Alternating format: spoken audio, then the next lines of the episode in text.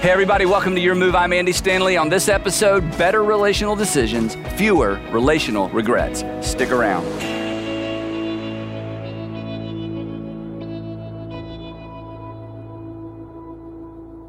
Now, the reason we call this series Guardrails, if you've been here, you know this, is because the highway isn't the only place we need guardrails. Our greatest regrets, I would bet, for most of us, our greatest regrets would have and could have been avoided if we'd had some financial guardrails, some relational guardrails, some moral guardrails, some academic guardrails, maybe even some professional guardrails. And when we talk about a guardrail in this context, it's basically a personal rule. It's kind of a personal law. It's something that I decide for me. I don't decide for you because I don't have any right to tell you how to live your life. But a guardrail is something I establish for myself, and it's essentially a standard of behavior that becomes a matter of conscience. A standard of behavior that becomes a matter of conscience. I decide that for me financially, for me professionally, for me when it comes to friends and, you know, neighbors and relationships, when it comes to my marriage, for me personally, I have a certain standard I want to live by. And when I begin to drift toward that, the edge of that standard, when I begin to drift out of bounds, it sort of lights up my conscience. In fact, that's the point of a guardrail. A guardrail, the point of a guardrail is to light up our conscience before we hurt ourselves and before we hurt someone else. The point of a guardrail is to make us feel a little bit uneasy on the inside and to make us feel uneasy early. So that's what a guardrail is. It's a personal standard of behavior that we commit to personally, individually. We don't give other people guardrails. We establish them for ourselves to kind of keep us on the road, to keep us out of the danger zone, again, whether it's relationally, financially, whatever it might be. But the thing is, and the thing that makes this so hard, is that the culture we live in does not celebrate and does not encourage guardrails. The culture that we live in, the world we live in, and it's always been this way, celebrates and magnifies and decides that basically all we really need are painted lines. And that is especially true when it comes to the topic that we're going to talk about today.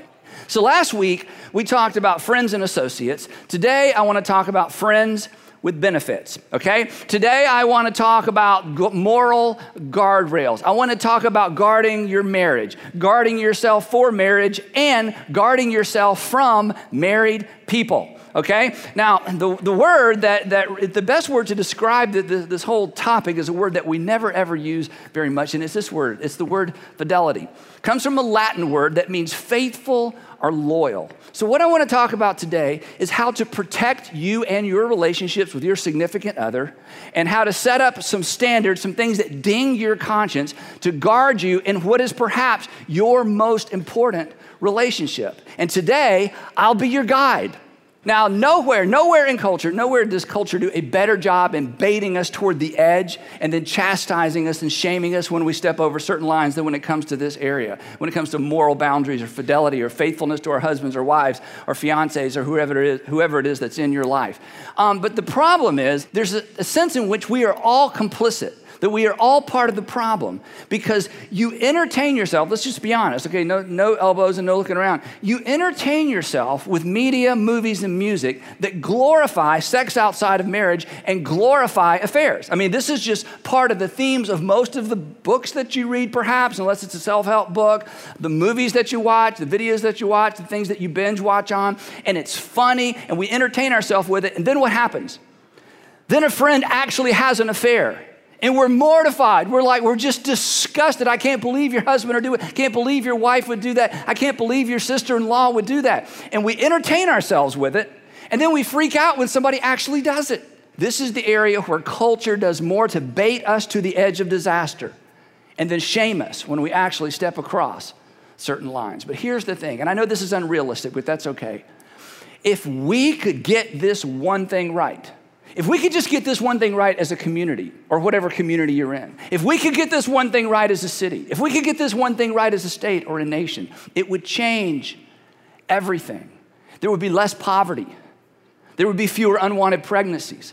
There would be less domestic violence. There would be fewer kids in the foster care system. There would be fewer little boys and little girls who grow up in homes without a mom and without a dad. And come on, let's be honest. All of us know All of us know someone, or all of us are someone, or all of us were raised someone whose life would be completely different if they had had, if they had established guardrails in the area that we're talking about today.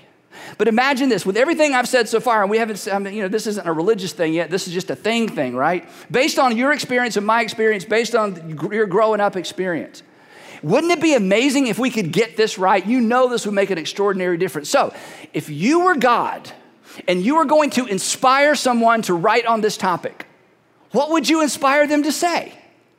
Go for it. Have a good time, you know, wait till you're ready, drink responsibly and have sex responsibly. I mean, what, if you were if you were gonna give the world a message as it relates to sexuality and sex, what do you think God would say? What do you think God who has invited you, think about this, God who has invited you, invited you to address him and relate to him as a heavenly, got your best interest in mind, Father. So two thousand years ago, which is amazing when we look at the complexity of this text, two thousand years ago, the Apostle Paul, who was planting little churches all around the Mediterranean basin, writes to a church in Corinth. He'd already been there visiting. In fact, he'd been there a couple times maybe. And so he's taught everything that we're about to read. And then he writes them a letter to remind them of what he taught when he was actually with them. And here's what he says: flee from sexual immorality. Flee from sexual immorality. In other words, before you freak out about this, this is exactly what every husband wants his wife to do. This is what every wife wants her husband to do. This is what every fiance wants their fiance to do. This is what every big brother wants his little sister to do. This is what everyone who cares about someone and loves someone wants them to do.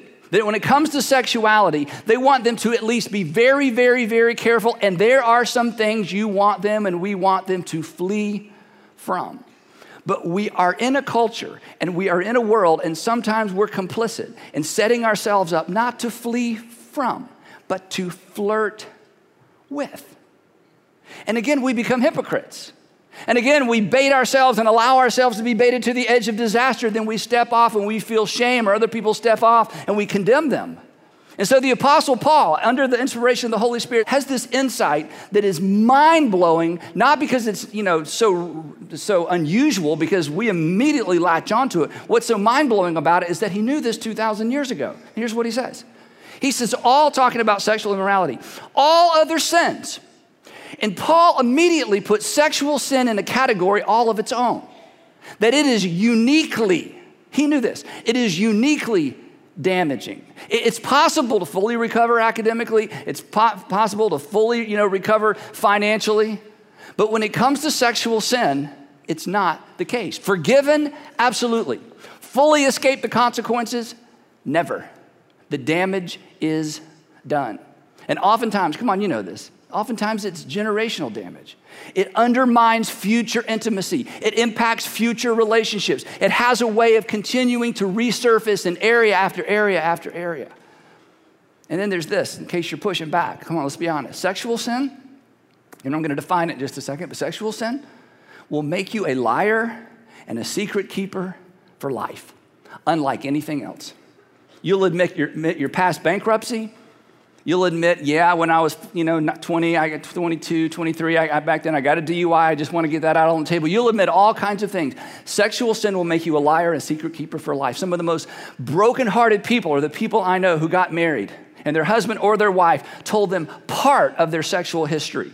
And in telling part of their sexual history, they kind of relieved their conscience, but they didn't tell the whole story. And they stood at an altar and they made a promise forever and forever and forever. And you're the most important in the world, the most important person in the world to me, but I've got a secret and I'm too ashamed to tell you the secret because of what you might think about me. Sexual sin will make you a liar and a secret keeper for life. And so the Apostle Paul, it's amazing he knew this two thousand years ago, said, look, this is not unforgivable. This has nothing to do with God accepting you and loving you. I'm just telling you, the consequences of sin in this particular arena are different than every single other area. And you know what? You know that, and I know that, and we don't have to look far to understand that. That somehow we're all able and everyone's able to move on beyond just about anything else. But things that are had that happen to a person sexually, or that a person participates in sexually, for some reason, it follows us and follows them around, oftentimes, their whole life. And again, it's not a forgiveness issue. It's the nature of sexuality. Here, here's what he says. Flee from sexual immorality. All other sins a person commits are outside the body, but the person who sins sexually, and I want to come back to that in a minute, the person that sins sexually sins against their own body. Now, what does sin sexually even mean?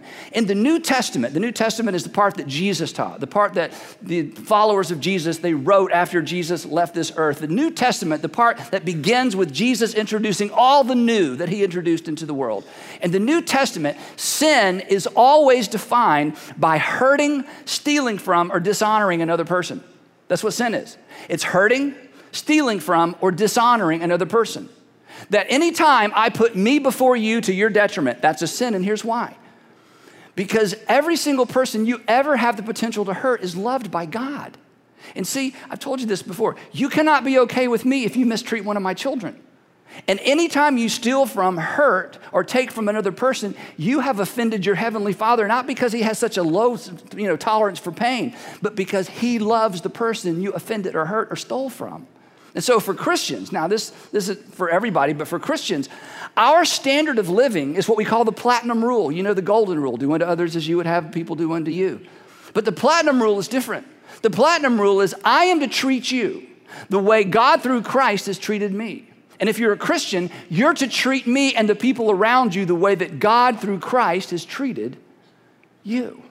So sexual sin is any time you do something to potentially hurt another person, that makes it a sin. Not because, against, again, that God is squeamish, but because God loves the people you potentially hurt. And God loves you. And God doesn't want you to hurt you. And here's the thing, come on. When you take, when you take from someone, when you take from someone something that was intended for or promised to someone else, you sin against that person. That's what sexual sin is.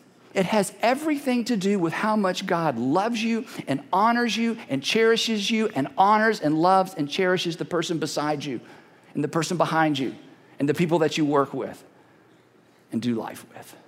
That's why this is a big deal. That's why it's a big deal to God, because the consequence of, of sexual sin is so different, and God loves you too much to keep his mouth shut. And he says this, whoever sins sexually actually sins against their own body. Paul says, come on, when you sin sexually, not only do you steal from, hurt, or take from another person, you hurt yourself, you betray yourself, you undermine your own potential for future intimacy. So Paul says, this, is, this isn't a category of one. This is a whole different thing. This is precious, it's fragile, it's powerful, and you need to guard it. And so he says this, do you not know? Do you not know? In other words, there's something you may not know that if you knew it would impact your behavior. And again, what's so powerful is this is not another consequence. This isn't about consequence avoidance. He's covered that. There is a much grander reason that you should flee immorality. He says, do you not know? Has no one told you that your bodies are temples of the Holy Spirit who is in you, whom you have received from God? And now Paul, this is so brilliant. He shifts the conversation away from consequence to identity. Essentially, he's saying this, do you not know? Do you not know? Do you not know who you are? Do you not know what you are? You are a temple. And we go, so what? What's a temple? Most of us, the only time we've been in a temple was, you know, was a tourist attraction somewhere, right? And, and plus, temples are sacred, and in our culture, nothing is sacred. To which Paul would say, ah, but you are. In fact, you are more sacred than the most sacred site anywhere on the planet, because the Holy Spirit of God dwells in you. You are, whether you want to be or not, whether you knew it or not, you are a sacred image bearer. You are fine, and you are fine-tuned for a relationship with God and a relationship with others. That you didn't just happen. You were designed. You were designed and fine-tuned for intimacy with one other person. You're no mere mammal, and neither is the person that you live with, and neither are the people that you work with, and neither are the people that you're sitting beside. That God's Spirit resides in you. And you know why that's a big deal? Because the value of a container is determined by what it contains. See, if you stole my wallet, I wouldn't be concerned about my wallet. I would be concerned about what? What's in my wallet. mostly because I can't even remember what's in my wallet, right? Just kidding, right? In other words, if you if somebody robbed me and said, I want your wallet, but you can keep everything in it, it's like, not a problem, you know, take my wallet. It's not, my wallet isn't valuable, it's what's in it. And this is true of everything, right? It's what a container contains that makes it valuable. And your Heavenly Father says, you contain the image of God. You are extraordinarily, extraordinarily valuable. And so is every single person you are ever eyeball to eyeball with. He says this, you're not your own. You're not your own. To which we say, yes, I am. I'm an adult. You know, I'm a senior in high school. I'm a free agent. It's my body. I can do whatever I want to. Paul says, no, no, you're not your own. And be glad you're not your own, because ownership determines value as well. The thing that makes a container valuable is what it contains, but ownership determines value as well. In fact, I, you may have remember this story um, a couple years ago. A two thousand fourteen Stratocaster guitar that was worth maybe eighteen hundred dollars retail. A used Stratocaster guitar worth about eighteen hundred dollars. Um, two thousand fourteen, in two thousand sixteen, it was sold for over forty-five thousand dollars. Now, why would somebody buy a guitar worth eighteen hundred dollars? Why would they spend forty-five thousand dollars on it? Because of who owned it before. Because they had the signature of Eric Clapton. And when Eric Clapton, the owner, made it known, this is my guitar, the value skyrocketed. And do you know what Paul is saying? This is so powerful. That you are owned by your Father in heaven, which gives you extraordinary, extraordinary value. That you're not your own. You are actually purchased with a price. How much? Hey, the value of a thing is determined by what it'll bring, right? The value of a thing is determined by what it, you can put any kind of price tag on anything you want, but the value of a thing is determined by what it'll bring. And Paul said that the essence of the gospel is that when God sent his son into this world to die for your sins, that meant that's how valuable you are to God. Therefore, he says, therefore, therefore, in light of the selfishness of sexual sin, in light of your extraordinary value and your fine-tuned potential for intimacy, in light of all that, he says, therefore, here's the application. Honor God with your bodies. Honor God with your bodies. This is the New Testament sexual ethic. Honor God with your bodies. Honor God with your bodies. And honor the other bodies around you, because they are so valuable to your Father in heaven. That's why this is a big deal. It's not just consequence. We know the consequence. It's because those of us who believe there is a God in heaven believe every single person bears the image of God and deserves our utmost respect. Not because of their behavior, but because whose image they bear. Now, if, if you're listening to this going, oh, I didn't know that. That's why Paul said, do you not know? Because you did not know, and now you know. What if you saw every person around you that way? What if you saw, what if you saw in them what Paul says is in them? It would impact the way that you treat them.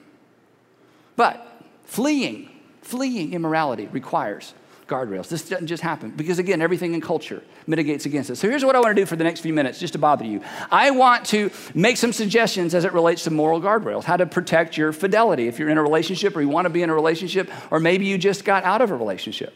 I want to talk about how to do this, but here's what I want to say ahead of time. If you hate my suggestions, if you think those suggestions are so narrow-minded and, Andy, you're so old, or if you think, you know, they're just from some other world or some other generation, that's okay. You can ignore the next seven minutes. All I ask is this, that when I'm done and when you're done being upset with me and frustrated with me, that you sit down and establish guardrails in this area of your life. So here's some suggestions. The first one is talk about it. If you're married or you're engaged or you're dating somebody and it's a serious relationship, you need to talk about this. And here's what I mean. You need to talk about what you're comfortable with as it relates to your fiance's, your husband, your wife, your partner's relationship with other men and with other women. You need to decide together. You need to know what she thinks and she needs to know what you think. You need to know what he thinks and he needs to know what you think. That you should decide together what is appropriate behavior in the office, what is appropriate behavior in terms of the workaday world and friends. You just need to talk about it. Um, you should, and, and I feel strongly about this, that you should avoid traveling or eating alone with potentially problematic people. And you say, who are the problematic people? You know. You already know. I don't have to define them for you. You know who the potentially problematic people are. It's because when you get to the office, you can go left or right, and you always go left because he's right there on the left. That's a problematic person. You know who the problematic people are. You need to decide as a matter of conscience, you know what? She kind of gets to me. He kind of gets to me. She keeps coming over to visit me. He keeps coming around. I mean, you know who the problematic people are, and you should make a guardrail that you are going to avoid traveling alone with or eating alone with those people. I embraced that years ago when I was first married. I decided that's going to be a standard, a guardrail for me. I realized that that is not practical for everybody because of who you work with, the kind of business that you're in, who your boss is, and what's required of you. So the point is simply this. We know the environments that create intimacy between people. I don't have to explain that to you. You know that. If you're in a committed relationship, and if you're, especially if you're married, you should talk to your spouse, you should talk to your fiance about the problematic people, and you should have this discussion, and you should establish guardrails. Now, Um, if you have to, I mean, there's times when you just, you know what, that's my boss. We, my boss takes me to lunch. You know, my bo- we travel. If it, then, then the second thing I suggest is simply this. Tell them about it. Every once in a while through the years, you know, when I would find myself in a situation where I was going to be in a situation that was outside the boundaries I'd established for what I'm going to do is in terms of my behavior, I would just call Sandra and say, well, here's what happened. Here's what happened. Here's what happened. She knows everything's fine. We just go on. Talk about it. Tell them, talk about it. Tell them about it. Because you should never, ever keep a secret from the person that you would say is the most important person in your life. But here's the thing. Here's the thing. When, when you find yourself hesitant to let them know, when you find yourself hesitant to call your fiance, when you find it hesitant to call your boyfriend, when you kind of find it hesitant, I, you know what, I, I just won't tell her this time, that should set off alarm bells in your heart and in your conscience because secrets aren't good for any relationship. Secrets should ding your conscience. Be honest with yourself and be honest with your spouse. Be honest with your fiance. Be honest with the person that you're, whose relationship you are trying to protect. Don't get involved in counseling relationships with people that are potentially problematic people or that you could be attracted to or they could be attracted to you. Just don't get into counseling situations. Besides, you're not a counselor. In fact, you don't even give good advice, okay? So just, just don't do that. And here's the thing. They need help. This is important. They may need help. They don't need you. You just decide. If you're a counselor, you counsel. If you're not a counselor, you refer people to counseling. But anything, and you know this, anything that sets up the potential for intimacy, you need to be careful. Now, here's another one. This is kind of strange, but you'll understand. When you feel your heart, when you feel your heart and your desire drifting toward a specific person that's really an out-of-bounds person, you need to tell somebody. When you know that your heart and your attention and your mind and your lust is drifting toward a person that's out of bounds because you're in a relationship, you need, you may not want to tell your husband or your wife initially, but you've got to tell somebody, and here's why. Because oftentimes speaking of it diffuses it. Speaking of it diffuses it. And secrets are never healthy to carry around. This is about asking the question, what is the best thing, what is the wisest thing to do to protect my fidelity? The other issue and the other area, of course, is social media. I mean, come on. When it comes to affairs and illicit, you know, relationships and, and emotional, you know, involvement, you know, social media is a gateway drug. I mean, you know that, right? In fact, in some way, social media is worse than actually meeting with someone privately for dinner or for coffee because with social media, I mean, you know how this goes. You just begin to idealize that person because you're only getting the highlight reels. Then you begin to fantasize about that person. Then you begin to romanticize the relationship and you haven't even talked. I mean, you haven't even, you know, had any kind of physical contact. And by the time you do, everything is so so amped up, everything is so unrealistic.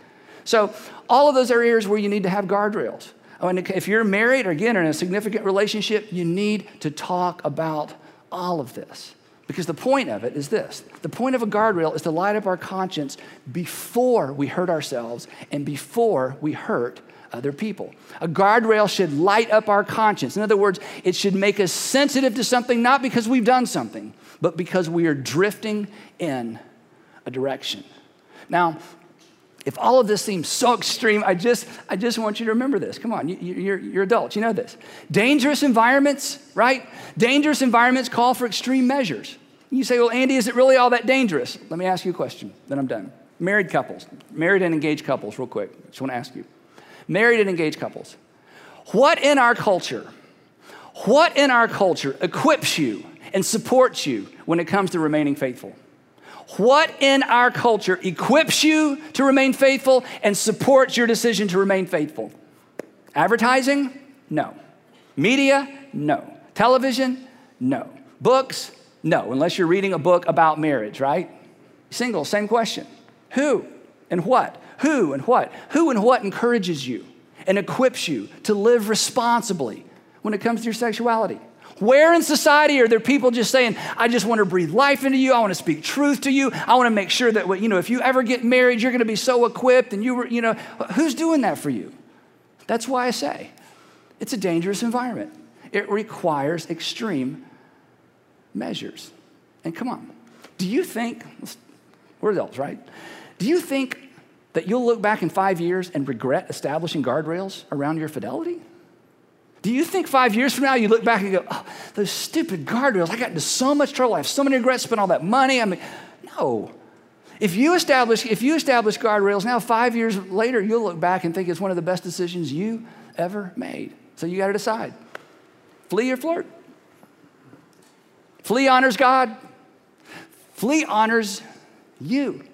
Flee honors your kids, your future kids, your grandkids, and flee honors others, but flee requires guardrails. So would you set some guardrails that ding your conscience while you're still in the safety zone? You won't be applauded now, but you will be applauded later because guardrails will become part of the story that you get to tell. And you'll be applauded later by the people that actually matter most and by your Father in heaven. So think about it. Talk about it. Do something about it. You already wish you had. You'll be glad that you did. And besides, guardrails. Guardrails set you up to say from the bottom of your heart, I'm forever yours, faithfully. I thought that was kind of cute. Okay. So thanks for listening. But before you go, I wanted to take a minute to thank everyone who supports Your Move financially. It's the generosity of our listeners that makes this podcast possible. So if you have found this content helpful, we would like to invite you to make a tax-deductible donation to Your Move. You just visit yourmove.is forward slash give. That's yourmove.is slash give. Thanks for considering and make sure you join us next week on Your Move.